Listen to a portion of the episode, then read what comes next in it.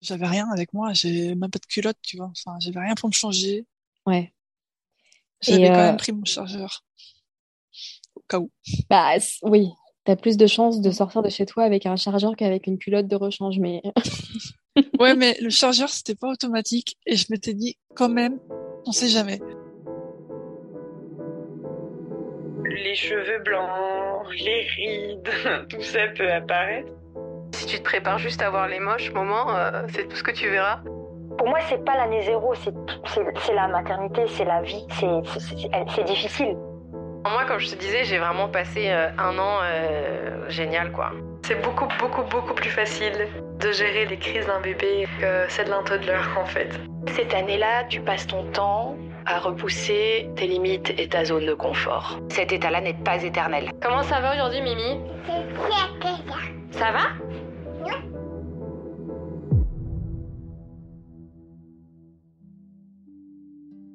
Salut, bienvenue sur Zero to One, je suis Stéphanie Ayozawa et je vais à la rencontre de femmes et d'hommes devenus parents pour qu'ils me livrent le parcours des 12 premiers mois avec leur bébé.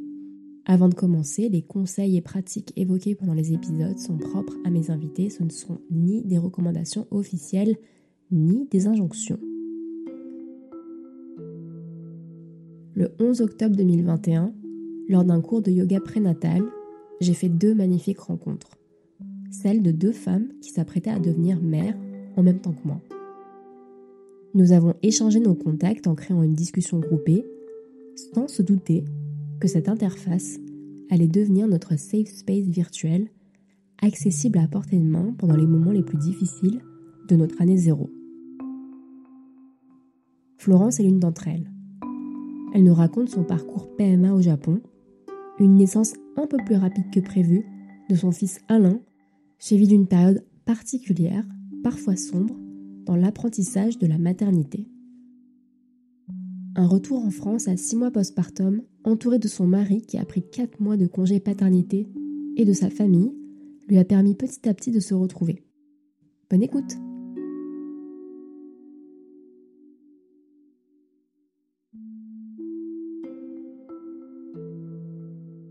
comment ça va? Bah écoute, ça va très bien. Euh, j'ai passé une plutôt bonne journée avec Alain et là c'est le soir, donc euh, un peu fatigué, mais ça va. Tout va bien. Commençons par le, le tout début. Est-ce que tu peux euh, rapidement te présenter? Tu dis ce que tu veux sur toi, ce que tu as envie de partager, et Ok. enchaîner un petit peu sur euh, comment s'est passée ta grossesse et euh, comment tu t'es sentie, etc. Le choix de l'accouchement, euh, n'importe quoi, le choix de la maternité et ensuite euh, ton, ton accouchement, si tu veux bien. D'accord. Euh, je m'appelle Florence, euh, j'ai 29 ans, bientôt 30, bientôt pendant trois mois, 30 ans.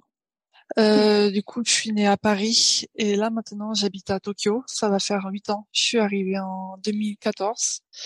Ouais. Euh, bah en temps normal, enfin avant que mon enfant naisse, euh, je travaillais en tant qu'ingénieur informatique dans une boîte japonaise. Et du coup là, je suis en congé parental. Et euh, qu'est-ce que je pourrais parler de moi? Bah peut-être je vais un peu parler de mon couple, enfin comment j'ai rencontré mon mari, Ouais. parce que c'est quand même euh, un gros élément de ce qui va suivre. Donc euh, j'ai rencontré mon mari en 2011, donc ça va faire euh, longtemps. On est ensemble depuis 2012, ça va faire plus de dix ans qu'on est ensemble. Et on s'est mariés euh, quand j'ai fini en fait la fac en 2014. Avant d'aller au Japon, on s'est mariés en France avec ma famille et ses parents qui sont venus en France.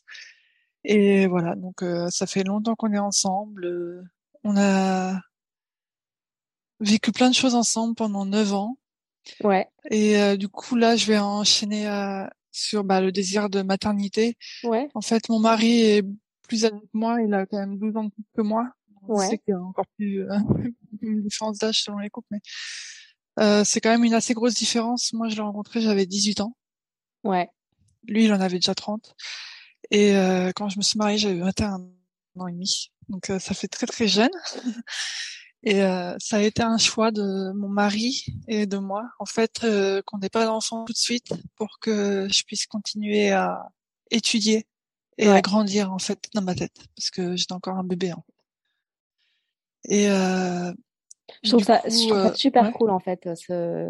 Ouais. Enfin, les gens font ce qu'ils veulent, mais quand même, je trouve que ton mari, euh, que Mm. vous ayez discuté de ça, qu'il ait eu la, entre guillemets, euh, la maturité, même si c'est une décision qui vient de tous les deux, trouve ça Mm. super intéressant qu'il- que vous soyez mis d'accord. Ouais, mais franchement, c'est grâce. Oui, bah c'est moi. Franchement, s'il avait voulu un enfant avant, même à 21 ans et demi, tu vois, je pense que je l'aurais fait pour lui.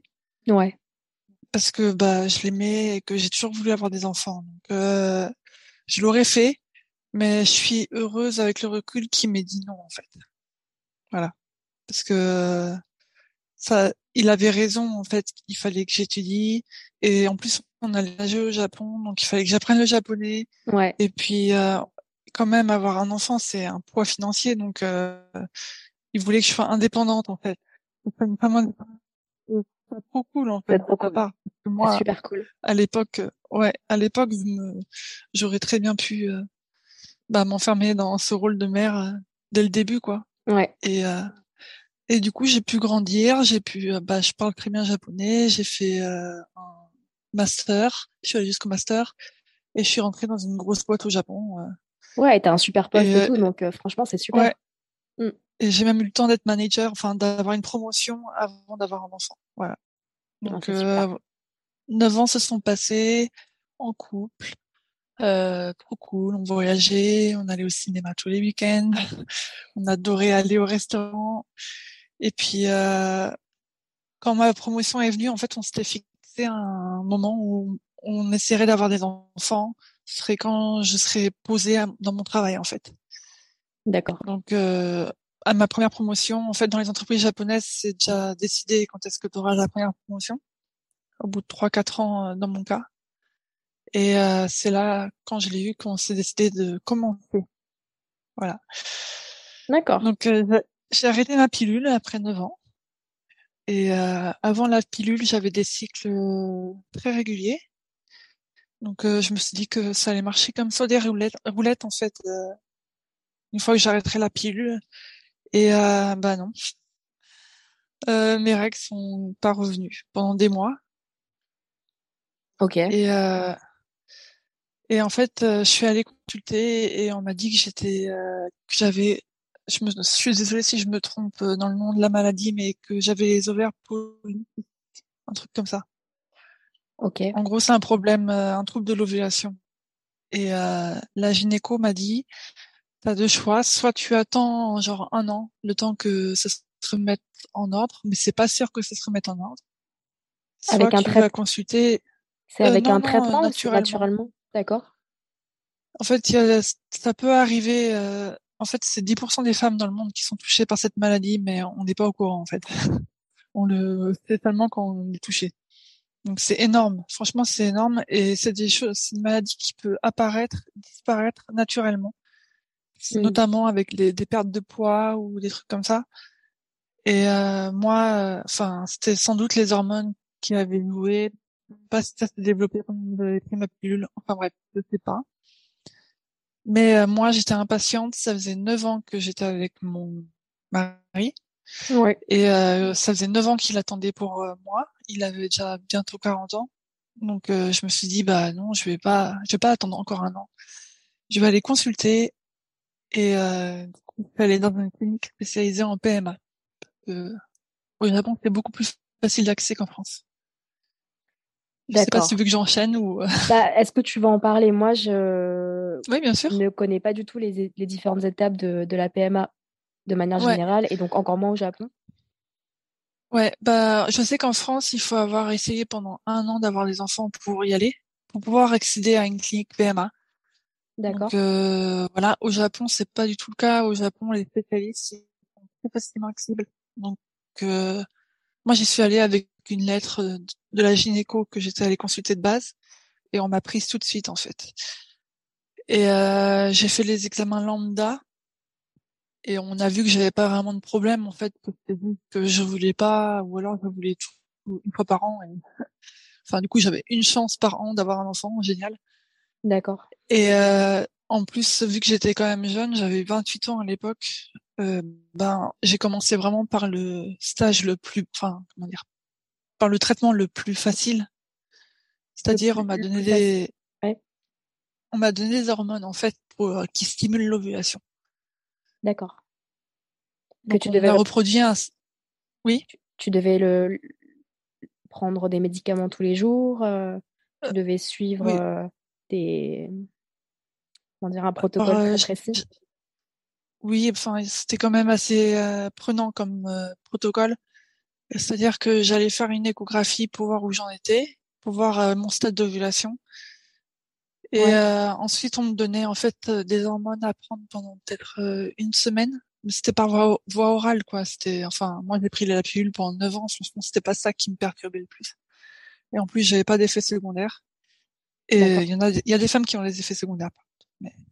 Et euh, pendant que je prenais les hormones, en fait, j'allais régulièrement faire des échographies pour vérifier si, si les ovules euh, grossissaient et euh, si ça allait, euh, comment dire, je sais pas. Enfin, les termes c'est un peu compliqué, mais en gros, si j'allais ovuler ou pas, en fait, on vérifiait euh, quasiment quotidiennement. Et euh, vers la fin, enfin, on m'a même déclenché mon ovulation avec une piqûre, dans les faits. Mais Wow, ok. C'était euh, franchement, c'était light. Moi, euh, j'ai eu que ça comme traitement. Et Alain, enfin mon enfant, mon bébé est arrivé au bout du troisième cycle euh, sous traitement. D'accord. Avec des pauses entre temps. Donc ça fait en tout combien de, de temps de de Six mois. Six mois? Euh, six mois, mais parti en France entre temps, donc j'ai eu des pauses et tout. Donc euh, ouais, j'ai eu six mois de j'ai été six mois dans ce parcours-là. Ça a été assez éprouvant psychologiquement parce que bah, quand quand ça marche pas, quand le cycle redémarre, enfin quand les règles viennent, quoi, c'est dur, quoi, de se dire bah non. Et puis est-ce que je vais réussir un jour et tout ça, mais je vais pas me plaindre parce que, enfin moi je suis pas du tout allée jusqu'au FIV et tout ça. Et ça a marché relativement facilement, quoi six mois, c'est six mois, c'est des phases que tu as traversées. Euh, je trouve ça super euh, courageux d'en parler ici. Et mmh. ensuite, euh, mmh. c'est super que l'un euh, il finit par, arriver. Alors, bah, grave. du coup, ça fonctionne. Tu tombes enceinte. Ouais, c'est ça. du, petit, bébé. Du petit bébé. Comment tu t'en rends compte ah bah le jour même, en fait, je laisse ma place à une femme enceinte dans le train. Je me dis franchement, plus jamais je suis pas enceinte, ça me saoule quoi. Et le soir, je me fais un test de grossesse, c'est pas trop cool. trop bien. Ouais. Euh, donc euh, je l'ai su très rapidement, mais en même temps j'étais en plein dedans. Enfin, j'étais en plein dans le processus, donc euh, je savais. Euh, enfin, quand est-ce qu'il fallait que je fasse un test de grossesse et tout. Donc euh, mon test est positif. Euh, mon mari était en télétravail. Je viens le voir avec mon test de grossesse. Je lui montre pas de réaction. Je pense qu'il n'a pas compris un peu. J'avais un peu du mal à. Et puis euh, j'ai pas parlé de lui en fait pendant la PMA, mais ça a été dur aussi pour lui. Lui, il avait pas de problème. Hein, euh, D'accord. De, de, fertilité, mais euh, ça a été dur aussi de parcours pour lui psychologiquement, je pense. Donc, euh, je pense qu'il y a pas cru au début quand je suis tombée enceinte. D'accord. Mais il était très heureux. Alors, comment ça se mmh. passe cette grossesse? Euh, La grossesse, euh, bah, se passe bien. Je suis pas trop malade. Enfin, je me sens mal en général. C'est-à-dire que quand j'ai faim, je me sens mal, et quand je mange, je me sens mal. Donc je me sens mal en fait, tu vois, je suis tout le temps dans le mal, mais je vomis pas. Et euh, bah pour une enfin, je suis fatiguée quoi, mais ça va. Et euh, je rentre dans le deuxième trimestre. Euh, c'est ça, c'est trimestre, oui. Ouais, c'est ça. Euh, mes symptômes ils s'estompent très très vite. Euh, le problème moi c'est que je suis très anxieuse comme personne et j'ai peur que ça soit synonyme de fausse couche, ni En plus vu que j'arrive pas à avoir des enfants facilement, euh, je me dis mon Dieu, une fausse couche. Il va falloir s'y remettre. Donc, euh, Donc t'as as vécu, as vécu quand même avec cette crainte ouais. de te dire est-ce que ça ira jusqu'au bout ou pas? Moi, je l'ai eu, euh, je l'ai eu jusqu'à la fin. Mais ah ouais, deux, deux, trimestres, deux, trimestres où vraiment c'était euh, c'était une inquiétude. Ouais. Mais je pense qu'il y a beaucoup. Ouais. Non, non, c'est ton histoire. Mais c'est juste que je crois que c'est quand j'ai commencé à avoir un gros ventre et à la sentir bouger que j'ai commencé à, me calmer. Mais bon, mmh. vas-y. non, non, mais en fait, je suis pareil que toi et je pense qu'on est quasiment pareil. Et euh, pareil, moi, ça m'a rassuré quand j'ai commencé à le sentir et tout ça. Mais même quand je le sentais, si je le sentais pas pendant longtemps. Oh là là, cette angoisse aussi. Ah horrible. Bah, en fait, euh, je, je touchais mon ventre et tout ça. Est-ce que t'appuyais un peu fort? Ouais. bah oui. Je faisais beaucoup de sur le ventre. Et, ah ouais. Et, euh, et tant que je sentais pas un petit geste de sa part, bah, je m'endormais pas quoi. Mais c'était moins fort comme crainte qu'au début. Parce qu'au début, tu sens rien en fait. Donc, euh, t'en rends même pas compte que t'es enceinte, à part que t'es malade. D'ailleurs, est-ce que euh, tu l'as gardé pour toi pendant les trois premiers mois euh, symboliques? Ou tu as fait une petite sélection de gens à qui tu en as parlé? Ouais. Ma mère et ma sœur étaient au courant de ma PMA et euh, ma sœur était enceinte en plus pendant que je faisais ma PMA. Incroyable. Donc ouais. Euh, du coup, malheureusement, je me suis pas. Enfin, j'étais très très heureuse pour elle, mais j'ai pas profité de sa deuxième, sa, sa deuxième grossesse, grossesse en fait, et j'aurais voulu en profiter plus avec elle.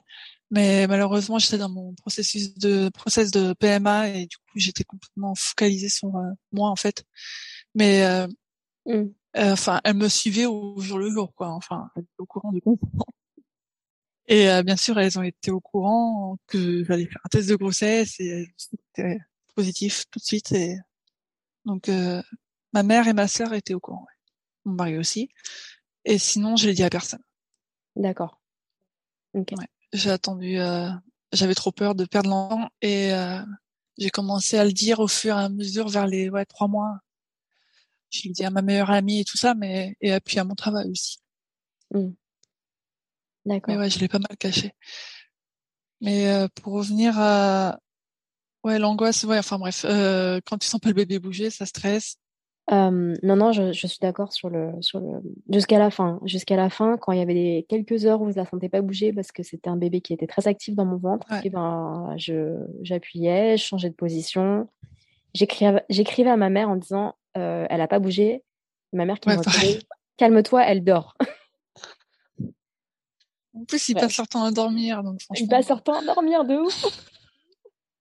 Au niveau de la maternité, comment est-ce que tu l'as choisi? À quel moment de la grossesse tu as commencé à. Enfin, tu as switché Enfin, comment ça s'est passé? Tu faisais le parcours PMA et au moment où tu as réalisé que, étais... enfin, que tu t'es rendu compte que tu étais enceinte, en fait, comment c'est pris en charge ensuite? On te redirige vers un gynécologue ou on te redirige directement vers une ah, maternité? ouais. Bonne question. Euh, en fait, quand dans les cliniques PMA, en tout cas au Japon, euh, quand on confirme euh, quand ouais quand on confirme le cœur du bébé, c'est-à-dire quand on entend battre le cœur du bébé, ouais. Euh, et tu reçois un diplôme, c'est trop mignon, où ils te disent félicitations, vous êtes enceinte, et euh, et c'est fini quoi. Enfin, tu pars, ils te demandent d'aller dans une clinique, euh, de de, de réserver la clinique où tu vas accoucher. Ok. Avec euh, ton petit diplôme et une lettre du docteur qui dit que il a, enfin, qui explique un peu le parcours. D'accord. Mmh. Alors, comment tu as choisi ta maternité du coup?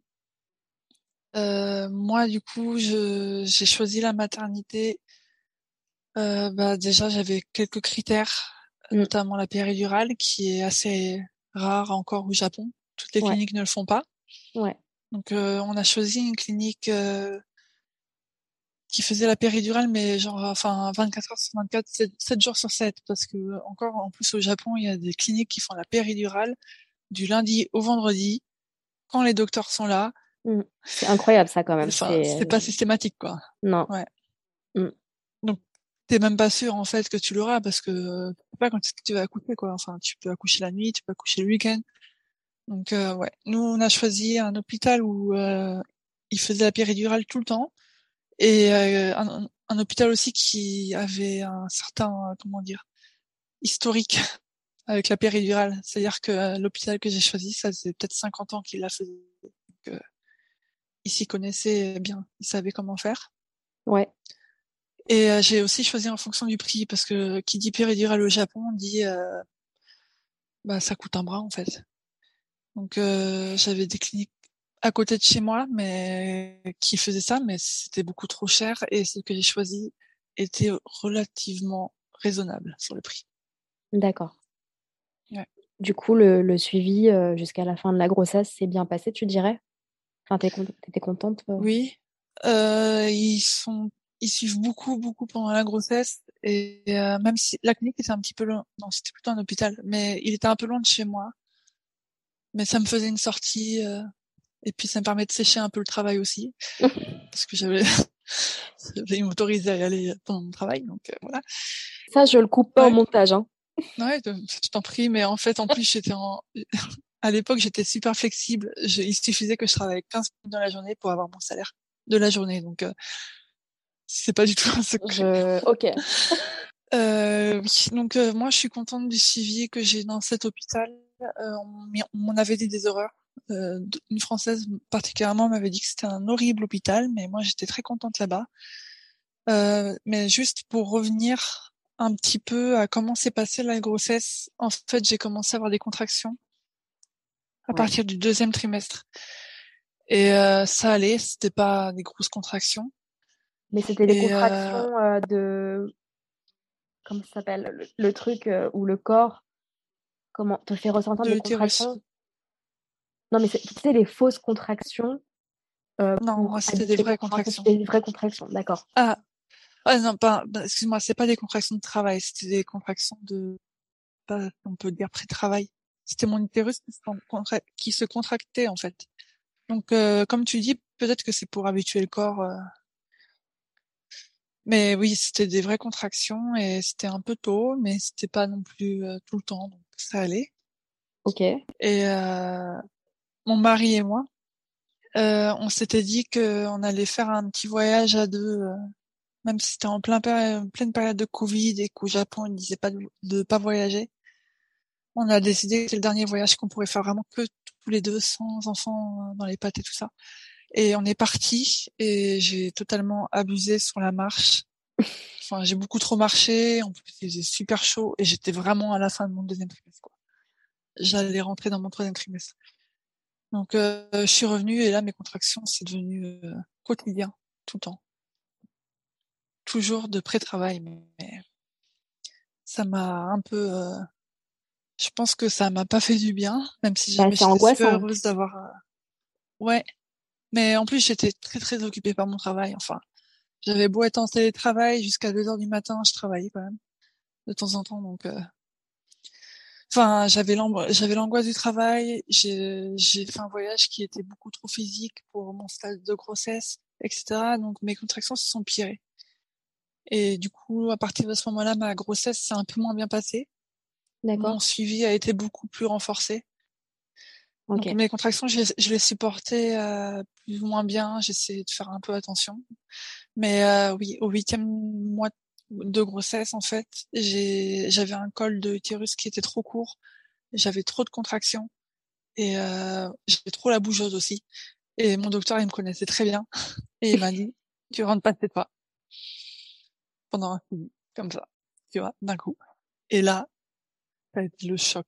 ça a été le choc parce que j'avais rien avec moi, j'avais même pas de culotte, tu vois. Enfin, j'avais rien pour me changer. Ouais. J'avais quand euh, même pris mon chargeur. Au cas où. Bah oui, t'as plus de sens de sortir de chez toi avec un chargeur qu'avec une culotte de rechange, mais Ouais, mais le chargeur, c'était pas automatique. Et je m'étais dit, quand même, on sait jamais. Donc, euh, j'étais contente. j'adore le choix pragmatique euh, du chargeur, quoi. Ok, donc- chargeur, ouais. T'es hospitalisé euh, D'urgence. d'urgence, euh, à ta grande surprise. Combien de temps Ouais. et comment ça se passe? Euh, j'ai été hospitalisée pendant, bah, je le savais pas à l'époque, combien de temps je serais hospitalisée. Enfin, je Ah, savais que, Ouais. ouais, bah oui. Euh, moi, j'étais à 34 semaines, un truc comme ça. Et je sais que t'es plus prématuré, euh, à partir de 37 semaines. Bon, là, je te parle en semaine japonaise. hein. Mais du coup, euh, j'y étais au moins pour trois semaines. Je le savais. Et euh, je savais pas quand est-ce qu'ils allaient me relâcher vraiment. Si ça se trouve, ils allaient me garder même après. Ça dépendait du bébé. Donc euh, j'ai été hospitalisée d'urgence. Euh, j'ai appelé mon mari en pleurs, en lui disant bah voilà, je rentre pas ce soir. Euh, tu pourrais manger ce qu'il y a dans le frigo parce que je pourrais pas moi. Et euh, il m'a, en fait, il a quitté son travail beaucoup plus tôt et l'hôpital fermé à 20 heures. C'était en période de Covid, donc euh, enfin c'était vraiment le désolé du mot, hein, le bordel. Et il pouvait venir que jusqu'à 20 heures maximum. Donc il est rentré en courant jusqu'à la maison. Il a pris le strict nécessaire, un pyjama, des sous-vêtements de rechange. Et il est arrivé à la clinique. On m'a donné, on m'a donné ma valise. En fait, c'est très fouillis quand je te parle, mais en, tellement euh, perdu. Ouais. Quand j'ai été hospitalisée, ouais. je savais pas ce qui se passait. Je tremblais, j'avais chaud, j'avais des contractions de malade tellement j'étais stressée. Oh là là. Et même encore maintenant, c'est c'est flou en fait dans ma tête. Mais je sais que c'est très important pour moi d'avoir cette valise et il a réussi à me la livrer à temps. Mmh. Euh, en fait, on m'a allongé sur un lit, on m'a piqué, on m'a mis une perfusion mmh. et on me dit euh, bah du coup tu peux plus te lever, tu peux pas t'asseoir non plus. Tu, moi je devais, en fait j'allais passer, je devais passer des examens et tout ça parce que je passais des examens pour euh, d'ingénieur. On m'a dit bah tu pourras pas étudier parce que c'est ça te stresse. Donc euh, tu vas tout annuler ce que tu as prévu de faire et euh, et puis tu vas te reposer en fait. J'ai l'impression que ton corps il t'a un peu parlé pour te dire ok Ouais. maintenant on va relâcher un peu les Mm. les, les trucs Non, mais on va ouais mais euh, ça a dû ça a dû quand même être un, un sacré choc pour toi Bah, Un ça a choc été un sacré ouais. choc. et c'était forcé Ouais. un peu Euh, j'avais pas le choix. En fait, Mm. j'ai demandé, mais vous pouvez pas me laisser rentrer au moins ce soir pour que bah, je me prépare à être hospitalisée? Il m'a dit non, en fait. Mm. Et euh, en fait, on m'a enlevé ma liberté à ce moment-là. Ouais, c'est comme ça que je le ressens. ok Et j'ai perdu ma liberté jusqu'à la fin de ma grossesse à ce moment-là. J'avais plus le choix, en fait. Il fallait que je pense à l'enfant d'abord. C'est-à-dire que moi, mes besoins passaient après l'enfant. Et je comprends. Tu vois, mais, euh, mais c'était dur, quoi. Que jusqu'à présent, on n'avait pas de liberté. Enfin, j'avais toujours été libre de mes choix et puis là, en fait, je me suis rendu compte que j'étais, bah, enfin, il habitait mon corps et du coup, mon corps était à sa disposition et il fallait que, bah, que j'obéisse au docteur. Mm. Et euh, enfin bref, ouais, non, mais ça a été un très très gros stress. euh, Enfin, ouais. Et euh, comment te dire, j'ai été mise dans une chambre euh, de, on était six dans la chambre. C'était pas du tout un problème pour moi parce que c'était très silencieux. C'était que des femmes qui étaient comme moi hospitalisées euh, d'urgence pour des problèmes euh, liés à la grossesse. Et euh, je relativisais visais énormément dans cette chambre parce qu'il y avait des femmes qui étaient hospitalisées depuis le premier trimestre. Waouh Oui, euh, parce que euh, elles allaient perdre l'enfant tout simplement. Elles avaient des saignements ou des contractions et tout ça. d'accord Et le- en fait, ce qui était horrible pour moi, certes, mais surtout pour les autres femmes qui étaient hospitalisées depuis très longtemps, c'était que les visites étaient interdites. Mm. Donc euh, à cause du Covid. Donc en fait, il y a certaines femmes avaient déjà d'autres enfants, un- leur aîné, et en fait, ça faisait peut-être cinq mois qu'elles l'avaient pas vu quoi. Parce qu'on peut pas voir le ciel en fait, on peut pas sortir dehors, on est tout le temps alité, perfusé, tout le temps. J'ose imaginer la solitude que tu as dû ressentir euh, pendant cette période. Parce que en fait moi je parle régulièrement de la partie Mhm. les cinq jours que j'ai passés seule après avoir accouché où j'étais coupée du monde et j'étais vraiment isolée. Et j'avais l'impression que cinq jours c'était pas les cinq jours qu'on a l'habitude de vivre quoi. C'était cinq jours qui paraissaient interminables. Donc toi c'était avant avant même que tu accouches Ouais, et en plus t'as pas eu euh, le temps d'être préparée psychologiquement puisque c'est le médecin non, qui te l'a annoncé un peu euh, ouais, au moment de, de la consultation donc euh, ça a dû être ça, euh, ouais. assez dur ouais Ce qui est dur, c'est aussi de, enfin, outre le fait que tu peux pas bouger, tu peux pas respirer l'air de dehors. Enfin, tu dois demander l'autorisation à une infirmière pour aller aux toilettes, et pour prendre ta douche, pour que quelqu'un t'enlève ta perfusion, pour que tu puisses prendre ta douche. oh Et là encore, moi, là j'avais le droit de prendre des douches. Il y en a d'autres qui n'ont pas le droit. Euh, ouais, non, outre ce fait, c'est ne pas savoir quand est-ce que tu vas sortir, en fait. Ouais. Moi, tous les matins, c'était la négociation avec mon docteur. Alors, hospitalisation, euh, Ouais. t'es prise au dépourvu, solitude, groupe line. Bien accompagnée euh, par mes super copines enceintes euh. à ce moment-là. Et puis j'ai écumé Netflix de fond en comble. Franchement, quand j'y repense, c'était trop bien.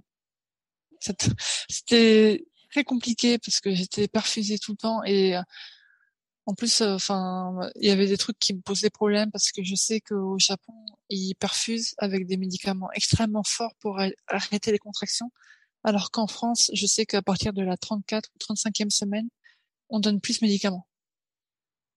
D'accord. Donc, euh, enfin, moi, j'étais pas, j'étais en mode, mais en fait, ils mettent un truc super puissant, alors qu'en France, gna gna gna. Et du coup, j'étais toujours un peu en colère. Mais... Bon, bref, euh, c'est un peu futile comme euh, histoire, mais mais j'ai passé, je me suis vraiment reposée pendant deux semaines et euh, c'était vraiment nécessaire en fait pour moi et pour euh, le bébé. Et donc voilà, bon bref, l'hospitalisation se passe, j'arrive à 36 euh, semaines et demie et euh, à force de négociation avec mon docteur, j'arrive à obtenir un retour à la maison euh, avec des médicaments à prendre Ouais. jusqu'au jour de la 37e semaine du coup. Et euh, avec euh, et on m'a dit que je pouvais arrêter donc le médicament le jour de ma 37e semaine et que à partir de la 37e semaine, je pouvais sortir et faire ce que je voulais. Même si Ah, c'était encore un peu tôt. Et euh, voilà. Donc euh, je suis restée une semaine euh, alitée chez moi avec mon médicament et puis euh, donc euh, je l'ai arrêté comme prévu. Le jour où j'ai arrêté mon médicament, j'ai fait un truc qui me tenait à cœur et que tout le monde a voulu m'empêcher de me faire de faire, c'est aller chez le coiffeur. Ouais, je m'en souviens. Mm. Tout le monde me disait mais arrête d'être égoïste et tout, le coiffeur tu pourras y aller après avoir accouché. Non, Bien sûr, bien sûr. spoiler alerte, on ne peut pas aller chez le coiffeur après accoucher. on n'a pas le temps. Bref. Et en plus, pour avoir parlé avec d'autres amis, je sais qu'il y a des amis, euh, peut-être qu'elle se reconnaîtra, qui ont été empêchées de faire des choses qu'elles voulaient faire pendant leur grossesse et qui le regrettent encore aujourd'hui. Donc euh, voilà, faites euh, ce que vous voulez faire pendant la grossesse. Quoi. Et euh, oui, euh, qu'est-ce que je veux dire? Et du coup, j'ai arrêté mon médicament et euh, bah, la surprise, cinq jours plus tard, je romps les os.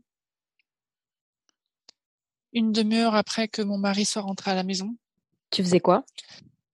Euh, j'étais dans, j'étais dans mon lit. En, en fait, j'avais énormément de contractions, mais vraiment tout le temps. Mais j'en avais toutes les cinq minutes.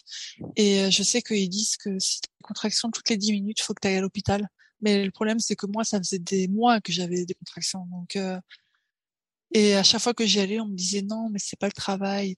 Donc, euh, du coup, moi, j'étais dans mon lit, en train de compter mes contractions, qui étaient beaucoup trop rapprochées. Ouais. Et euh, ça fait pendant une semaine, c'était comme ça. Et puis, euh, tout d'un coup, j'entends un boum, un ballon qui éclate. Hallucinant.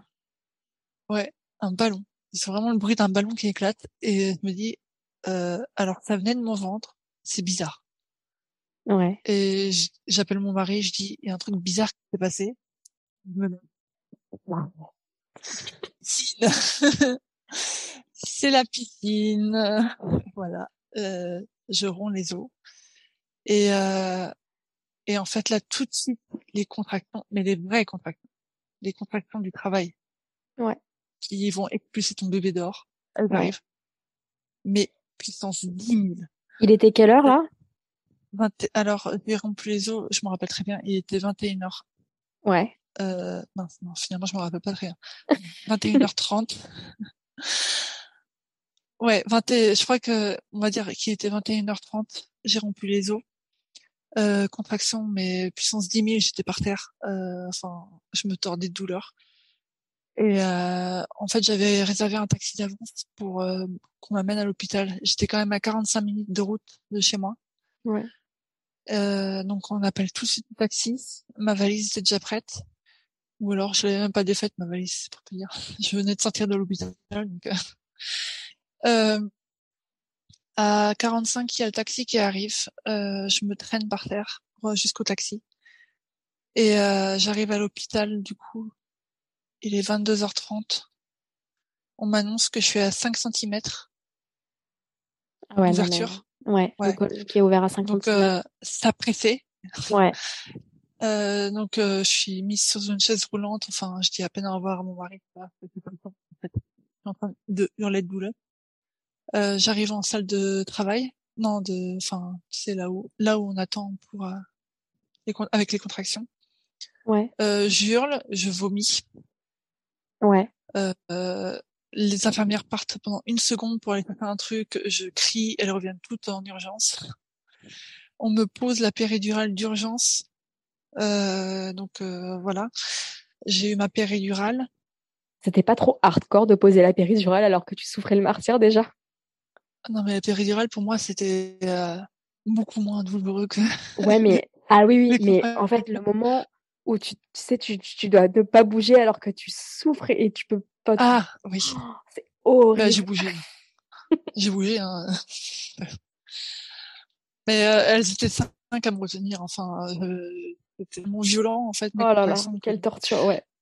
Mais on m'avait averti que c'était même pas sûr que la péridurale ait le temps de marquer avant que j'accouche en fait. Parce que euh, du coup, je suis arrivée à 22h30 et euh, 22h45 et à 20, 20 3h30, comme ça, j'étais à 10 cm. Donc, en une heure, je suis arrivée à 10 cm.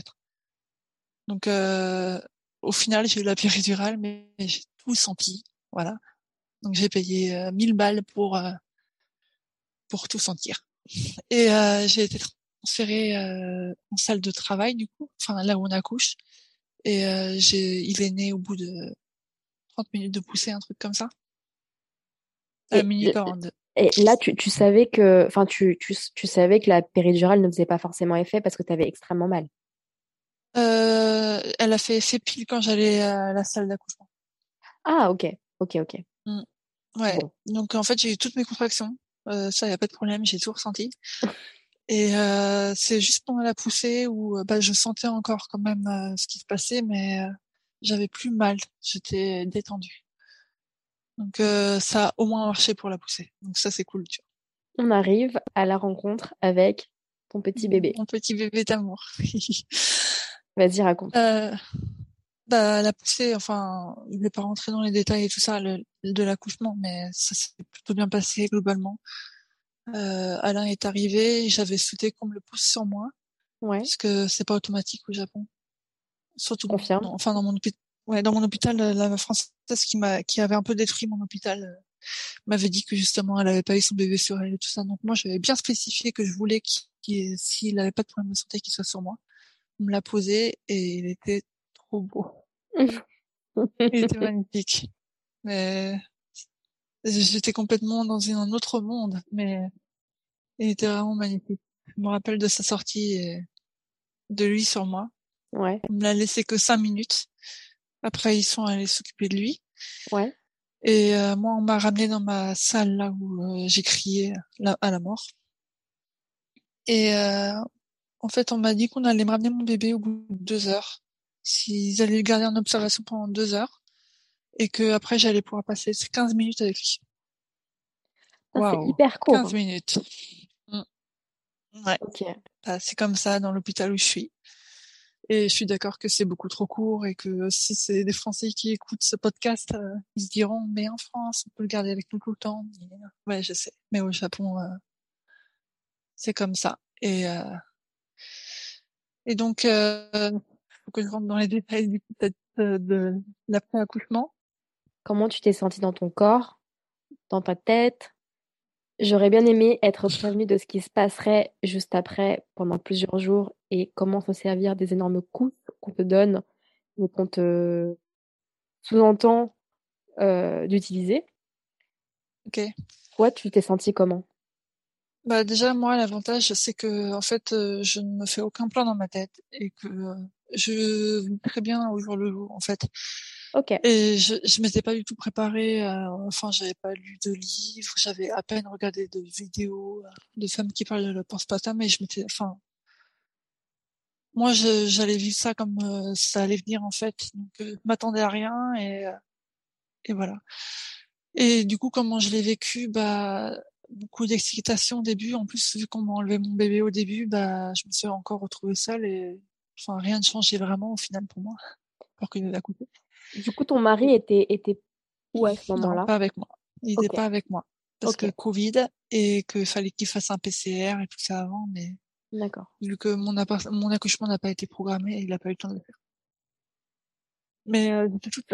Mais de toute façon, j'avais pas le temps de me préoccuper de la présence de mon mari parce que je souffrais tellement. euh, Ouais. Et ça a été tellement rapide, j'ai accouché en trois heures. Ouais, Entre non, euh, la rupture des os et de expéditif. Ouais. Ouais, c'était réglé, tu vois. Donc... il ne m'aurait pas servi à grand chose, hélas, à ce moment-là. Mais, euh... mais du coup, quand je suis sortie de la salle d'accouchement, j'ai prévenu euh, bah, mon mari, toi, enfin vous, Bah oui. ma famille, tout ça. Après, il y a un qui est arrivé, je lui ai fait, je réalisais pas. Voilà. Mais euh, j'ai pris en photo, j'ai fait une vidéo avec le papa. Et euh, c'est vraiment comme une bulle en fait. Mais j'étais complètement shootée à cause de la péridurale. Ouais. Euh, au bout de six heures, euh, quand les effets de la péridurale s'estompent, en fait, ils m'ont demandé de me lever pour euh, faire le test du pipi. Voilà, euh, c'est à partir de là que ça commence à être charmant. Alors, vas-y, le Ouais. pipi. Alors le pipi, déjà, il te demande de marcher jusqu'aux toilettes. Parce que quand t'as la péridurale, t'as tout le bas du corps qui est anesthésié, donc euh, c'est pour déjà vérifier si tu peux marcher ou pas.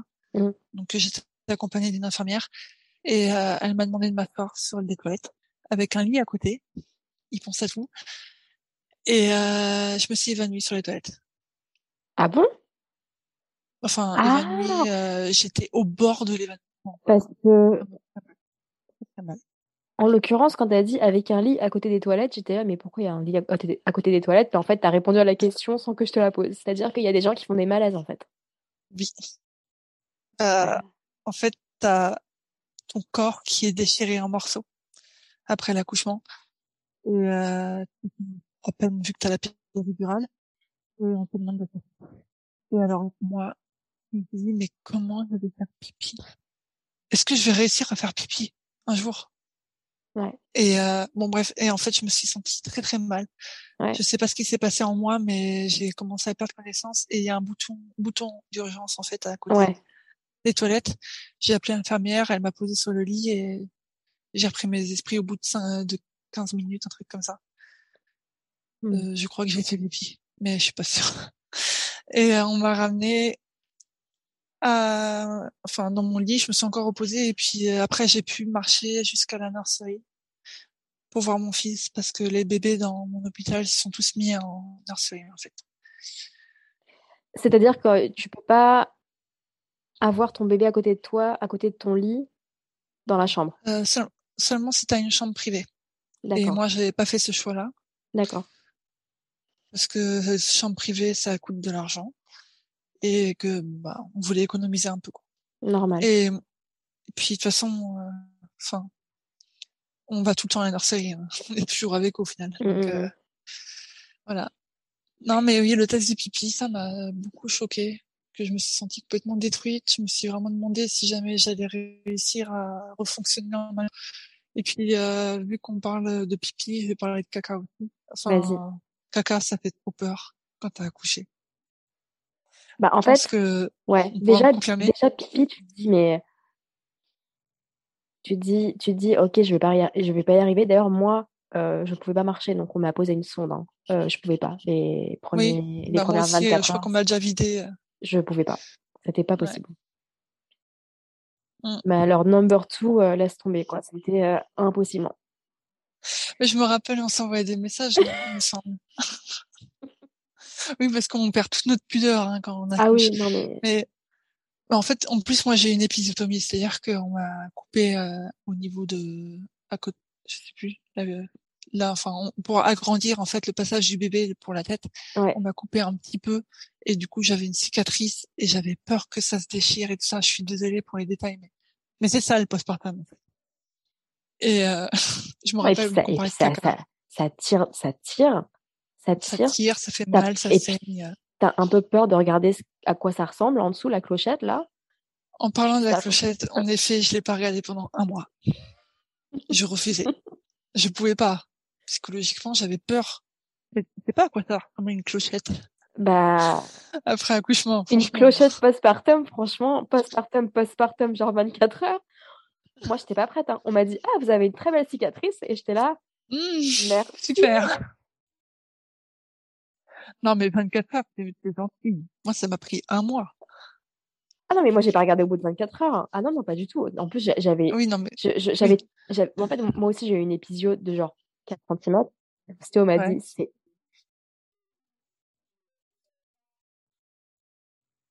Déjà, j'avais pas compris ce que c'était. J'avais pas compris qu'on coupait co- comme ça. Et, Ouais. euh, et en plus, euh, la douleur était tellement horrible que je pense, je me suis imaginé le, le pire des, des trucs. Enfin bref. oui, non, mais Anyway. enfin, moi aussi, j'avais l'impression que ça devait être éclaté, tout ça. Mais Ouais, ouais, non, en, mais en fait, voilà, ça va. Mais euh, en fait, ça va. Mais quand même, on a le droit d'avoir peur. Ouais. Ouais. Et puis donc, euh, oui, quand t'as une épisiotomie, en plus, tu peux pas t'asseoir normalement, t'as Ah non, mal, non, tout ça. horrible. Donc euh, ouais, Alors, ça a été euh, pipi, caca, et euh, après les saignements, euh, bah oui, ils saignent. ouais. Moi, j'ai saigné pendant quatre semaines environ, même plus. Mais après, c'est pas des gros saignements tout le temps. Hein. C'est comme si t'as des règles pendant... légères pendant quatre semaines. Mais oui, le séjour à l'hôpital, pour moi, il s'est plutôt bien passé. euh, Enfin, moi, j'ai eu un rétablissement qui a été très rapide. Ils étaient très impressionnés euh, à l'hôpital. Bien. Et euh, ça va. Franchement, ça va. Euh, Et tu as puis, euh, commencé à, à, à allaiter. Du coup, est-ce que tu peux nous parler un peu de, de la mise en place oui. de l'allaitement? D'ailleurs, tu avais En fait, choisi d'allaiter depuis, depuis le début, en fait. C'était même pas une, non, une c'était... euh. Non, bah, comme je te dis, moi, j'avais rien préparé. Je me dit, si j'arrive à allaiter, tant mieux, et si je peux pas, tant pis. ok. Voilà. Et euh, je me suis dit, bon, bah, si je peux, enfin, je le fais, quoi. Mais euh, en fait, euh, ce que j'ai pas dit, du coup, c'est mon fils, apparemment, quand moi, j'étais en rétablissement dans ma chambre, euh, le premier jour de sa vie, euh, il a bu du lit. Je sais pas ce qu'il a avalé, mais il a avalé un truc, en fait.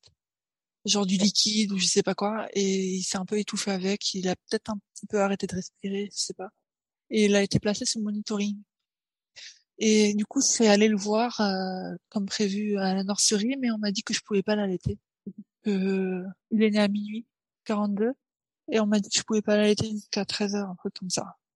Donc euh, pour les femmes qui allaitent, euh, je crois que c'est quelque chose de très dur parce que normalement les bébés ils sont censés téter tout de suite après. Enfin, Ouais. généralement, on te, enfin, je sais qu'en France on te pose son bébé dessus et il est censé chercher le sein. Bah, c'est la tête d'arrivée, c'est ça? Mm. Bah moi, euh, ma tête d'arrivée, elle était sous monitoring. 13 heures euh, plus tard, tu vois. Donc, euh... mais vu que je m'étais pas préparé ni rien, moi je savais pas tout ça à l'époque. Et euh, en C'est fou fait, quand même la différence entre le Japon et la France euh, quand ouais, bah, j'ai l'impression qu'au Japon, c'est soit tu choisis le médical, soit tu choisis l'humain. Moi, j'avais choisi le médical. Donc, euh, du coup, j'ai été privée de pas mal de moments avec mon fils, euh, le pot à pot, euh, la tétée d'arrivée, tout ça. Mais euh, ça s'est bien passé. Je suis contente de, en général, je suis contente de ce que, comment ça s'est passé les choses. Mais oui, je l'ai donné, ma, la première tétée à 13 heures. J'étais accompagnée par des consultantes en lactation. Ouais. Attends, j'écoute juste si Alain pleure pas. Non, c'est bon. Et euh, ça, en fait, Alain, il a tout de suite tété. Très bien. Voilà. Euh, ça s'est très bien passé. Euh, et puis moi, j'étais débordante de lait.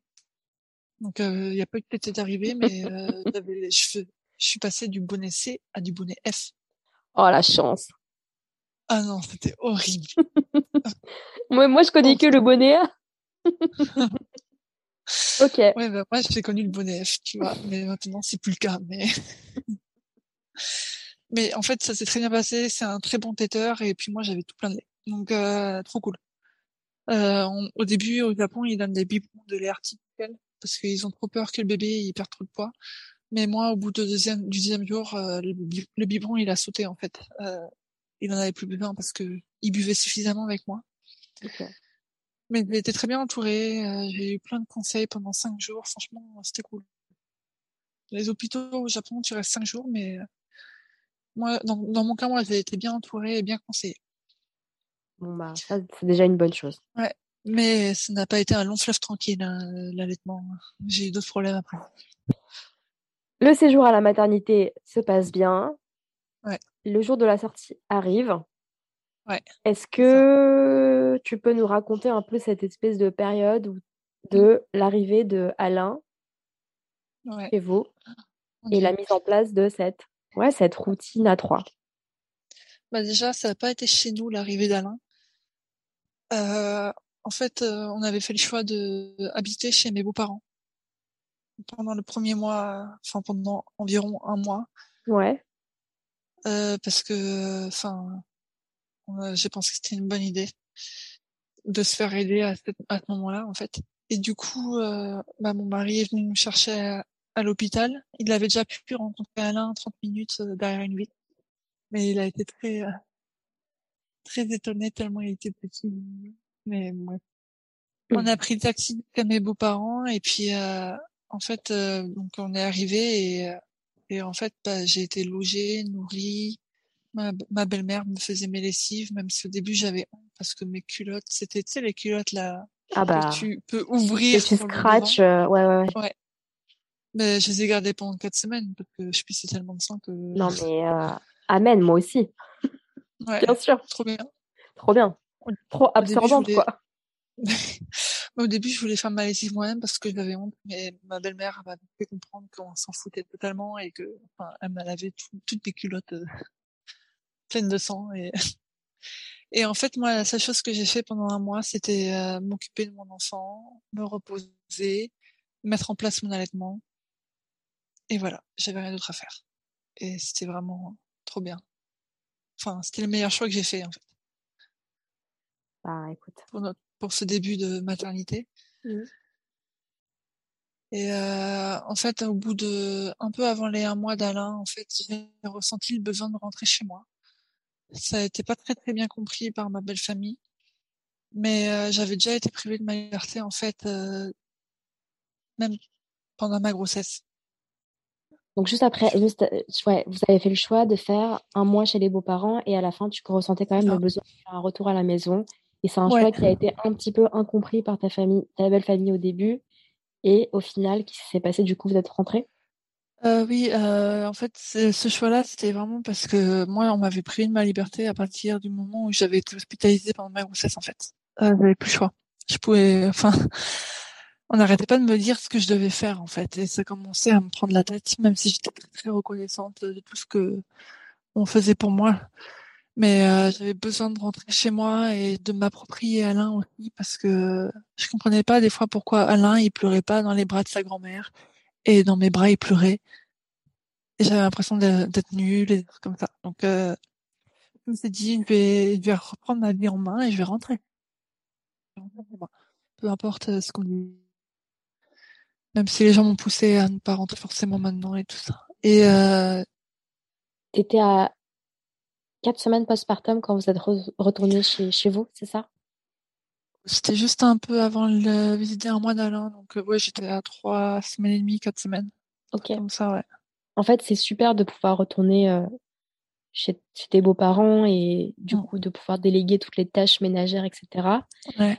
Mais euh, est-ce que est-ce que t'as, t'as quand même réussi à avoir un peu de temps, deux moments de fusion, Alain et toi? Avec moi. Moi, jusqu'à aux trois, quatre mois non, même plus, quatre, cinq mois, euh, j'étais juste une machine, en fait, qui s'occupait de son enfant. Il avait pas, enfin, je l'aimais, mais euh, je le ressentais pas forcément. C'est bizarre. Mais quand les bébés, ils sont tout petits, mais là, c'est vraiment mon point de vue, hein.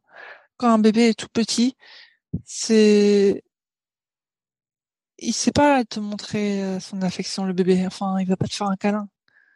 Ouais. Il va te réclamer beaucoup de choses. Il va te réclamer de l'attention. Il va, il va se réveiller la nuit. Il faudra que tu le nourrisses, que tu le changes, que, mais il te dira jamais merci. Ouais. Et du coup, en fait, moi, je m'en occupais machinalement et euh, je réalisais à peine que c'était mon enfant et euh, c'est très très bizarre en fait. Ça a duré assez longtemps. Mais euh, je voulais m'approprier ce rôle de mère en rentrant chez moi. En fait, c'est, c'est, je découvre en même temps, euh, petit, parce que moi, je pensais, euh, justement, parce que je, je t'ai vu très rapide. En fait, j'ai, la- j'ai l'impression que tu es ressorti très rapidement de chez toi. Je t'ai croisé, Mhm. je crois, à trois semaines postpartum au café Ouais. des parents. Et Ouais. quand tu es arrivé et qu'on a fait le tour de table pour se présenter, tu as dit Je suis la maman d'Alain. Ouais, peut-être. mais Bah, je suis Ah, je m'en je, ah, je rappelle, je m'en rappelle. euh, et j'étais là, Oh, waouh, elle, fait, elle, elle a, enfin, Florence, elle a réussi à, à ressentir ce que moi je ressentais, ce que j'ai eu du mal, ce que j'ai mis des mois à ressentir, cette espèce de, bah, pas cette espèce de, Mm. mais l'attachement. J'étais probablement attachée à Alain, mais euh, en fait, moi, je suis quelqu'un qui j'ai besoin que de communiquer avec les gens. J'adore parler. Et je suis très expressive et tout ça, et j'avais rien en retour de la part d'Alain, que je comprends, parce qu'il n'était pas au stade où il peut retourner son amour euh, de manière expressive. Mais du coup, euh, j'ai eu beaucoup de temps à réaliser que...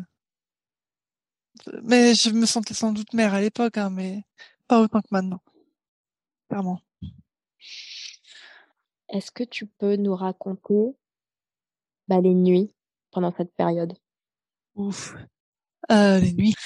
Alors, les nuits, euh, au début, bah, il se réveillait comme un, comme un petit bébé toutes les deux heures pour téter. Ouais. Donc, toutes les deux heures, euh, enfin, j'avais même pas besoin de mettre de réveil, hein, il se réveillait. Ouais. Donc, euh, c'était compliqué. En plus, c'est moi qui devais tout gérer vu que c'est moi qui l'allaitais. Ouais. Donc, euh... euh, oui, non, mais ça a été compliqué. Oui, il n'y a rien d'autre à dire. Et puis Alain, ça n'a jamais été un spécialiste euh, des nuits en fait, donc euh, il s'est toujours beaucoup réveillé, même si là c'est moins, mais voilà. Et quoi d'autre sur les nuits? Non, mais tu te sentais comment? Est-ce que tu avais l'impression de d'être dans un espèce de tunnel sans fin? Ou est-ce que tu te disais que ça allait évoluer? Est-ce que... Dans une bulle totale, Ouais. complètement déconnecté.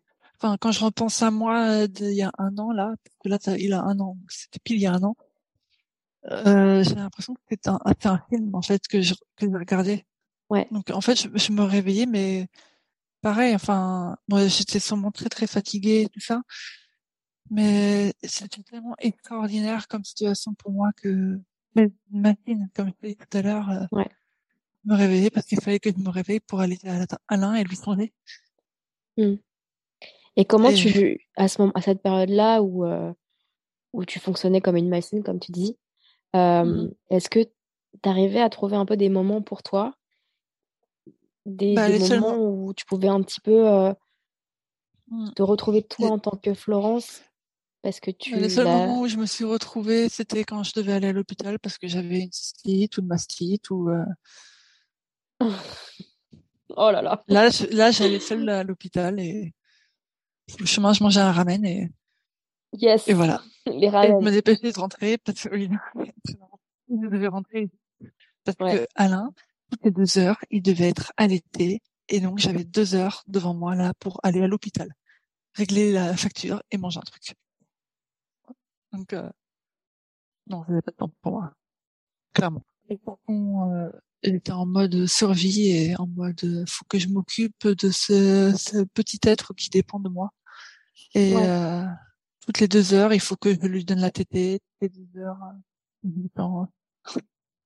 Donc euh, c'était pas réel pour moi. Tu t'en rendais compte sur le moment que tu étais en mode machine automatique? Ou c'est une fois que tu es un peu sorti de cette phase intense que tu te dis waouh, ok, Non, c'est maintenant, c'est maintenant que je suis sortie de cette phase intense que je me rends compte que quand même je dirais quoi. de ouf. Ouais. Euh, Mais warrior. Et euh, Mais- est-ce que tu te souviens du moment où ça a commencé à, à shifter et tu t'es dit ok, ça, ça commence à, je commence un peu à m'éloigner de cette phase euh, ultra intense de, de la phase Ouais. nourrisson. euh, qui est quand même- c'est vers 5-6 mois. Ok, donc c'est quand même, Donc, euh, euh, ouais. ça a mis un peu de temps quand même. En fait, moi, j'ai commencé à me sentir bien avec Alain quand il a commencé à me toucher volontairement. C'est-à-dire, il me donnait pas un coup de poing parce que les bébés, ils savent pas contrôler leur bras, tu vois. Quand il m'a touché pour me caresser un peu le bras ou un truc comme ça, tu vois, pour s'accrocher à moi, volontairement. Ouais. Le premier, la première interaction avec lui, là, j'ai commencé à, à sortir un peu de ce mode machine qu'il faut s'occuper d'un bébé et tout ça. C'était donc quand il avait 5-6 mois, c'est ça? Euh, Oui. En fait, euh, pour euh, revenir un peu vers les 3, 4, 5 mois, j'étais très, très, très mal psychologiquement en plus. Donc, tu, euh, tu vas en, en, parler ou pas un petit peu? Bien sûr, parce que c'est totalement à cause du postpartum. Euh, mais j'ai pas été diagnostiquée de quoi que ce soit, donc je pourrais pas dire si c'était une dépression postpartum et tout ça. Mais en tout cas, euh, enfin moi je suis rentrée en fait les mois et euh, j'étais toute seule pour m'occuper d'Alain parce que mon mari euh, n'avait pas pris de congé parce qu'on avait, on s'était mis d'accord pour qu'il prenne un congé plus tard en fait. Ouais. Et euh, j'étais seule à m'occuper d'Alain et euh, moi j'étais en mode machine. Alain il se réveillait énormément. J'avais tout le temps un truc qui déconnait dans mon corps. Euh, les mastites, j'avais 42 fièvres pendant 3-4 jours. Je pouvais à peine m'occuper de mon enfant, et tout le temps toute seule à la maison. Et, ouais. et puis, euh, et puis j'avais aucun signe d'amour de mon fils, alors que moi, tout ce que j'ai besoin, c'est de l'amour en fait, des gens, de parler. De, je, je fuyais ma maison comme la peste parce que je me sentais seule. C'était silencieux chez moi. Enfin, tout ce que j'entendais, c'était les pleurs de mon bébé. Et euh, bah d'ailleurs c'est pour ça que tu m'as vu euh, quand j'ai à trois semaines postpartum. Hein, c'est j'avais besoin de sortir, de voir des adultes et de parler en fait. Et euh, c'était trop dur de rester moi tout le temps. Et euh, bah en fait au fur et à mesure j'ai plongé, euh, je sais pas si on peut dire dans une forme de dépression et je pleurais tout le temps. J'étais extrêmement fatiguée. Je m'occupais de mon enfant, mais je, je, le regardais pendant cinq minutes avant de réagir, par exemple. Je sais pas si tu vois ce que je veux dire, mais et lent dans tout ce qu'il faisait. Et puis je le regardais et je me disais que je partirais bien pendant une semaine, seul, très très loin, vers en Maldives, sans enfant, sans, sans personne. C'est ça mon mood. Euh, entre les trois mois et les cinq mois bien tapé d'Alain. Et euh, j'ai consulté une euh, psychologue postpartum qui est dans la communauté française de Tokyo. Ouais. M'a beaucoup aidé. C'est toi euh, qui t'es ouais. dit, ok, là il y a un ouais. qui cloche, il va falloir que je, je, me... je, la contacte. Je me suis dit, c'est pas possible. Là. En fait, euh, je suis seule avec Alain toute la journée et Alain, en fait, il a une mère qui est en mode larve totale. Il a besoin de moi donc, il euh, faut que je prenne soin de ma santé, en fait, psychologique, de mon, ouais. mon état mental. Il faut absolument que je fasse quelque chose. Et je parlais beaucoup, beaucoup avec ma famille, qui m'était d'une aide aussi. Euh, Ta famille qui était en France, hein. En France. Donc, il faut euh... savoir aussi que à cette époque-là, on pouvait, avec le Covid.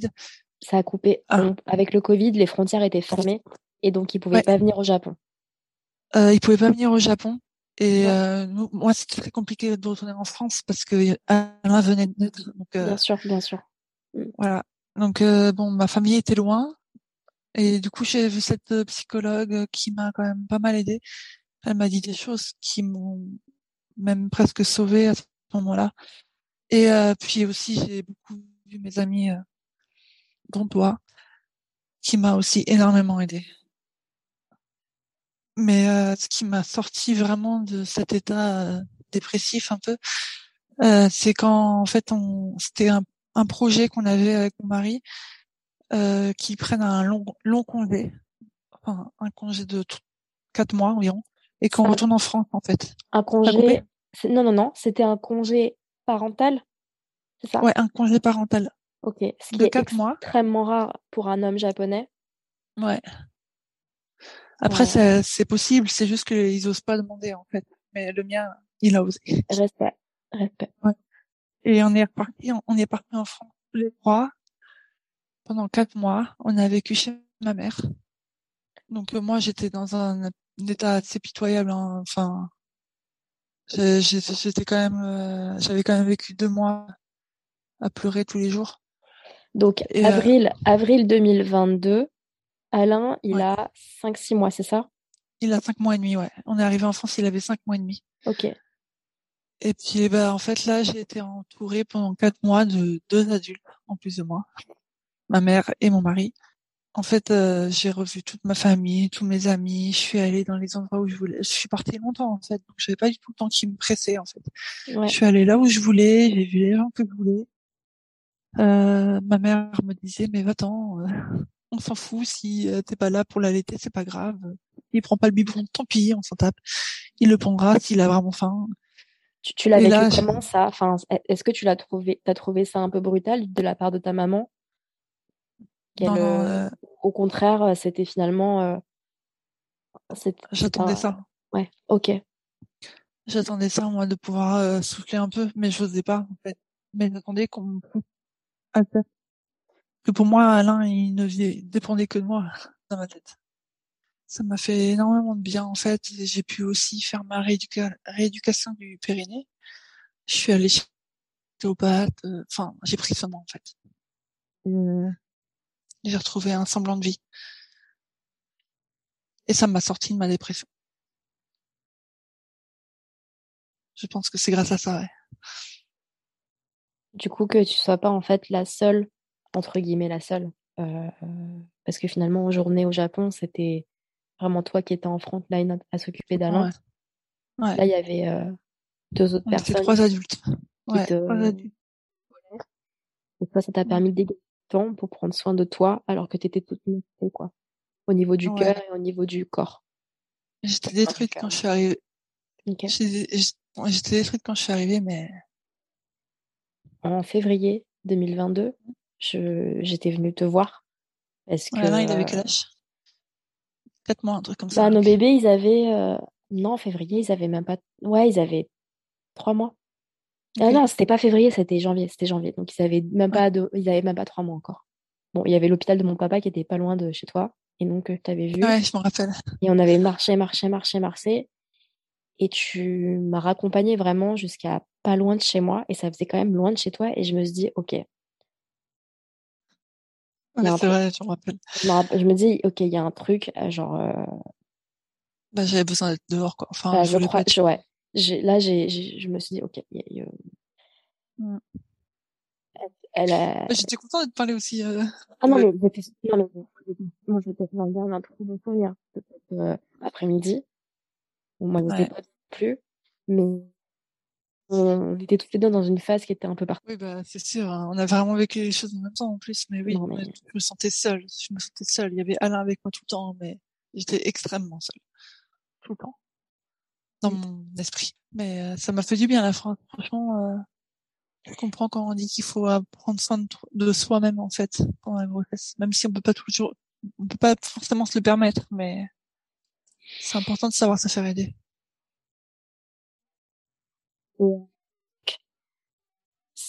Quatre mois. Donc, Mm. Alain, il, en quatre mois, euh, sur, euh, pendant la première, enfin, pendant l'année zéro, c'est Ouais. énorme. Enfin, il a, il a Ouais, grandi ouais, de c'est- ouf. Il s'est Enfin, trois mois et métamorphosé. demi exactement, mais ouais. Et donc, en fait, c'est à... Non, tu avais déjà commencé la diversification et tout, mais en France, euh, tu l'as poursuivi.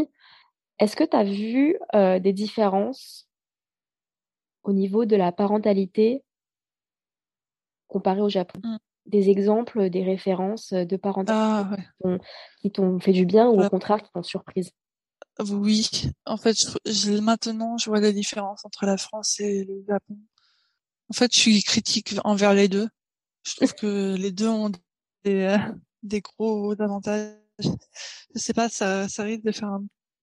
Qu'est-ce que tu veux savoir exactement? Genre Non, est-ce qu'il y a un truc où tu t'es dit, ah, ok, ouf, en France, bah, ils font comme, comme ça, et moi, j'avais envie de faire comme ça, mais je le faisais pas parce qu'au Japon, ça se fait pas, ou, ou alors, au final, Ouais. un peu comme euh, la, ouais, postpartum, tu t'es pas trop préparé et tu découvres un peu sur le tas et tu, euh, ce qui quoi. Non, en fait, en France, j'ai remarqué, euh, vu qu'il y a beaucoup de gens autour de moi qui ont accouché en France, en fait, dans ma famille, des cousines, j'ai remarqué que, euh, enfin, je parle pas forcément de personnes spécifiques, mais c'est mal vu de se faire aider déjà. C'est-à-dire que moi, je suis partie un mois chez ma belle famille ouais. pour me faire assister. Ouais. Et euh, enfin, moi personnellement, je trouve que c'est la meilleure chose que j'ai fait faite euh, quand j'ai quand je suis devenue maman et c'est quelque chose de très normal ça peut aider euh, la belle famille mais en France c'est genre les gens et j'ai l'impression qu'ils pensent que c'est mal en fait.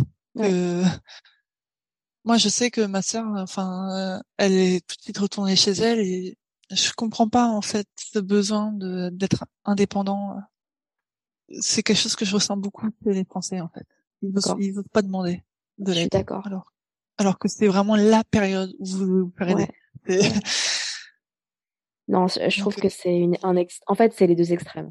C'est les deux extrêmes. Ouais. Et puis sur d'autres thèmes aussi, genre l'allaitement. Euh, moi, j'ai eu des remarques désobligeantes quand j'étais en France parce que je suis du genre euh, assez maternante. J'allaite mon enfant à volonté. Enfin, j'allaitais mon enfant à volonté. Euh, je le prenais aussi dans les bras tout de suite quand il pleurait parce que j'avais pas envie qu'il pleure tout le temps. Et euh, je me suis fait je j'ai pris des reproches euh, comme quoi je devais arrêter de l'allaiter, qu'il allait être collé au sein, que que, enfin, fallait que je laisse pleurer, des trucs comme ça. Alors que moi, c'est pas du tout quelque chose colle avec euh, ma façon de penser. Et au Japon, c'est normal d'allaiter jusqu'à un an, deux ans. Enfin, il y a personne qui va t'embêter et te dire ah mon Dieu, tu vas faire euh, de ton enfant un être capricieux, etc. Mais en France, euh, mon Dieu, si tu dépasses six mois, Bah, quoi que tu fasses, t'es jugé, hein, de toute façon. t'es jugé, ouais. Après, il y a des choses qui sont bien aussi en France, mais je trouve que on a très très envie de faire des, de nos enfants des êtres autonomes euh, dès leur plus jeune âge, quoi, deux trois mois. Et à deux trois mois, il faut le laisser pleurer la nuit parce que il faut qu'il apprenne à dormir seul. Mais non, mais à deux trois mois, c'est un petit bébé, et il est à peine sorti de ton ventre. C'est normal qu'il dorme pas la nuit. Enfin. Mm. Et Alors, je, re- je reviens un petit peu en arrière sur le fait que tu disais que le, séjour en France, t'a fait beaucoup de bien. C'était quoi ton rapport par rapport, ton rapport à ton corps? mon rapport à mon corps, euh, comme je l'ai dit au début, pendant un mois, j'ai pas osé le regarder. J'avais le ventre tout flasque. Euh, je savais pas à quoi ressemblait la clochette. Euh, j'avais des seins énormes, de partout parce que j'avais trop de lait en fait, débordé. Ouais. Euh, donc, euh, bah mon corps, c'est plus mon corps. Ça avait tellement changé que j'ai, enfin, il fallait s'approprier ce nouveau corps. Et puis, euh, bah moi, j'ai perdu beaucoup de poids très rapidement. Ouais. Et J'avais pris que 9 kilos à la grossesse et j'en ai perdu 13 après. Donc, je me Ouais. suis sentie bien dans mon corps. Ok. Ouais, mais ça c'était après euh, le postpartum euh, vraiment euh, très, enfin juste après l'accouchement où là tu saignes et tout ça. Mais quand j'ai commencé à perdre du poids, mon corps a recommencé à prendre sa forme initiale. Mes seins ont arrêté d'être super gonflés et je commençais à perdre du poids. J'ai j'ai atteint mon poids idéal, enfin que j'ai toujours rêvé de ça, donc euh, c'était cool. Et ça, c'est un truc que tu vivais seul ou tu le, t'en parlais avec ton mari, par exemple? Euh, non, je parlais pas forcément au mari. Après, c'est pas très longtemps était. Donc, euh, j'ai pas eu vraiment besoin d'en parler à quelqu'un non plus. Ok. Comment ça va avec ton mari? Euh, ouais. pendant la période où tu as commencé à aller mieux, du coup. Comment est-ce que, euh, est-ce qu'il a bien réussi à trouver sa place en tant que papa? Euh, Comment, comment tu, de ton point de vue, hein, pas ouais, je peux pas répondre. parler ensemble. Mais euh, je peux pas, je peux pas parler ensemble de toute façon. Mais Non. euh, en fait, moi, je, comme je dis toujours que quand Alain est né, j'étais très jalouse d'Alain parce que j'avais passé neuf années avec mon mari, tous les deux, et puis tout d'un coup, euh, l'attention est partie vers Alain et je n'étais plus là. J'ai eu d'être un. Euh, ou à qui on disait à peine bonjour alors que toute la journée elle avait été toute seule. Et euh, c'est quelque chose que bah, j'ai reproché à mon mari. Et en même temps, à force de discuter avec lui, je me suis rendu compte que lui, il était toute la journée au travail et que il était jaloux aussi de ma relation avec Alain, peut-être. Et que du coup, il se rattrapait peut-être à la maison en passant beaucoup de temps avec Alain et pas avec moi. C'était très complexe au début. Chacun essayait de trouver sa place. Lui, il essayait de trouver sa place en tant que père. Et moi, j'essayais de retrouver ma place en tant que femme. Déjà. De ma part. Au début, c'était un peu chaotique. Euh, L'ajustement euh, dans notre nouveau rôle de parents, alors qu'on avait été si longtemps ensemble à deux, ça a été très euh, turbulent en fait. Et euh, on a quand même pas mal discuté. Il a recommencé à faire un petit peu attention à moi, à me dire bonjour, au revoir, merci, des trucs basiques, tu vois, mais à me prouver que j'existais, tu vois. Ouais. Il y avait plus que pour Alain en fait. Et, euh, et puis moi, j'ai essayé de donner plus de place, de lui laisser plus de place avec Alain. Et, euh, on a appris à être parents et en France, on avait beaucoup de temps ensemble. On a pu voyager, on est allé à Malte, c'est trop cool.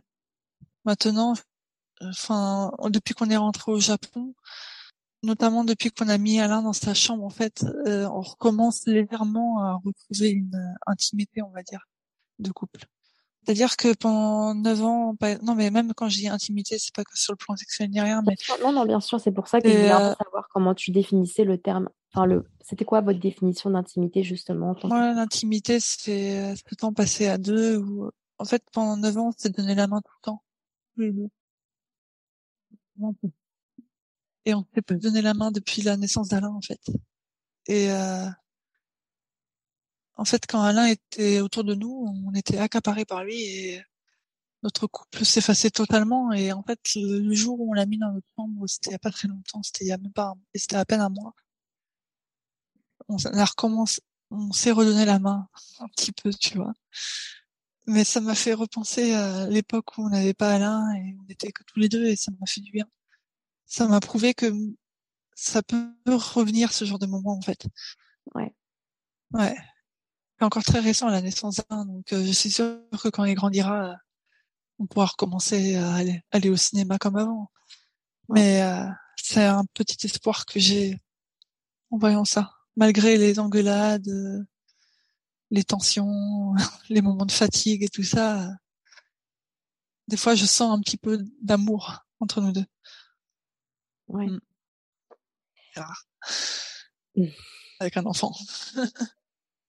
c'est c'est particulier, ouais. Est-ce que tu, tu, peux nous parler un peu euh, du retour de France qui était en août jusqu'à bah, qui était il y a pas très longtemps finalement et jusqu'à ouais. un an d'Alain comment tu te sens? Qu'est-ce qui se passe? Okay. qu'est-ce que tu fais? Ouais alors euh, quand on est rentré en France en fait on est resté trois mois et demi en France et le, la, la, dernière moitié du mois en fait où euh, enfin mon mari était en congé euh, on l'a passé à déménager parce qu'on devait déménager, on devait quitter notre logement actuel pour plusieurs raisons. Et on devait aussi se dépêcher parce qu'on voulait trouver une crèche pour les un an d'Alain. Ouais. Donc euh, ça a été très intense, euh, voilà. Et euh, j'ai passé, enfin j'avais la tête dans les cartons quoi, en fait. Ouais. Jusqu'à très récemment, enfin j'ai déménagé là il y a bah, tout juste deux mois déjà. Et à une vitesse, ouais. ouais ça, ça trop vite, c'est ouf. Et euh, donc bon bah le déménagement c'est fini, la crèche euh, on est enregistré. Au final on n'a pas trouvé crèche donc je peux pas reprendre mon travail. Je vais devoir attendre la rentrée prochaine en avril. Donc euh, ouais. je suis encore en congé pendant six mois. Et maintenant franchement je vais te dire comparé à cette époque très noire, à cette époque du nourrisson que moi j'ai pas trop apprécié, là c'est le kiff total. Trop bien. Avec Alain. Ouais. Après, je dis pas que c'est facile. Hein. C'est toujours compliqué. Alain, il se réveille toujours la nuit, peut-être deux fois par nuit, un truc comme ça, ça dépend. Euh, des fois, il pleure, des fois, j'en ai marre. Des fois, je me vois en train de devenir violente. Euh, c'est pas du tout un tabou, ce genre de choses. Et, euh, et je suis seule, donc euh, pour me calmer, faut que je trouve des solutions.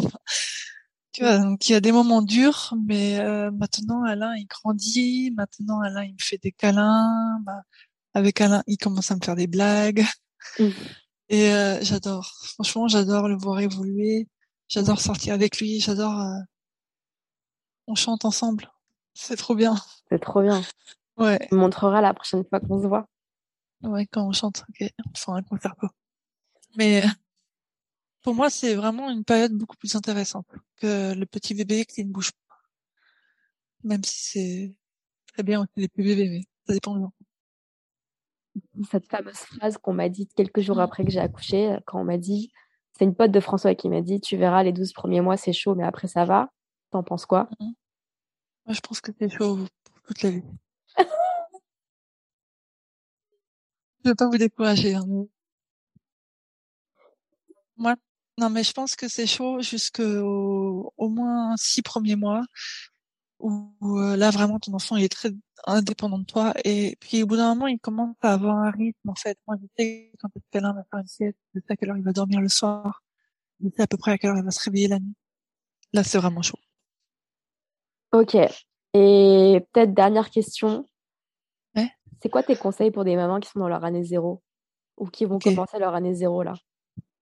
Déjà, c'est de pas écouter les conseils des autres. Yes.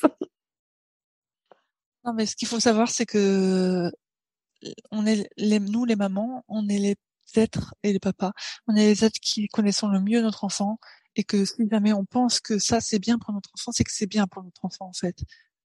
Donc euh, peu importe ce que les gens te disent, euh, moi je pense qu'il faut te faire confiance, vraiment, vraiment. C'est genre la meilleure personne pour savoir ce qu'il faut pour son enfant. Et euh, ensuite, moi, un conseil qu'on m'a donné euh, quand j'étais très très mal, c'est ma psychologue qui m'a dit ça que en fait les bébés c'était à une période où je voulais que Alain prenne le biberon je voulais que Alain dorme toute la nuit et ça. En fait elle m'a expliqué que les bébés ils vivent dans le présent et n'anticipent pas en fait. Donc c'est à dire que le bébé il va pas comprendre que dans une semaine il va aller laisser la nounou et qu'il faut qu'il accepte de prendre le biberon parce que sinon maman va être inquiète. Il sait pas tout ça donc en fait, il faut arrêter de, enfin, elle m'avait dit d'arrêter de d'essayer de, lui donner le biberon et tout ça, que qu'il fallait que je fasse confiance en mon enfant, sa capacité de s'adapter. C'est un conseil qui m'avait beaucoup aidé et qui m'avait fait dé- déculpabiliser en fait euh, sur beaucoup de choses. Donc voilà, mais euh, se faire confiance, se faire aider et être indulgente avec soi-même. Merci Florence. Voilà, j'espère que l'épisode vous a plu. Si c'est le cas, n'hésitez pas à mettre 5 étoiles sur vos plateformes d'écoute. Ça m'aide pour le référencement. Si vous souhaitez soutenir le podcast, il y a le lien Buy Me a Coffee en barre d'infos. Et vous pouvez suivre les coulisses du podcast sur Instagram, at 021 podcast avec un underscore entre chaque mot. N'hésitez pas à partager le podcast à vos proches, à vos potes qui sont dans leur année zéro et à toutes ces personnes qui n'ont peut-être pas compris pourquoi vous étiez moins dispo après la naissance de votre bébé. Bisous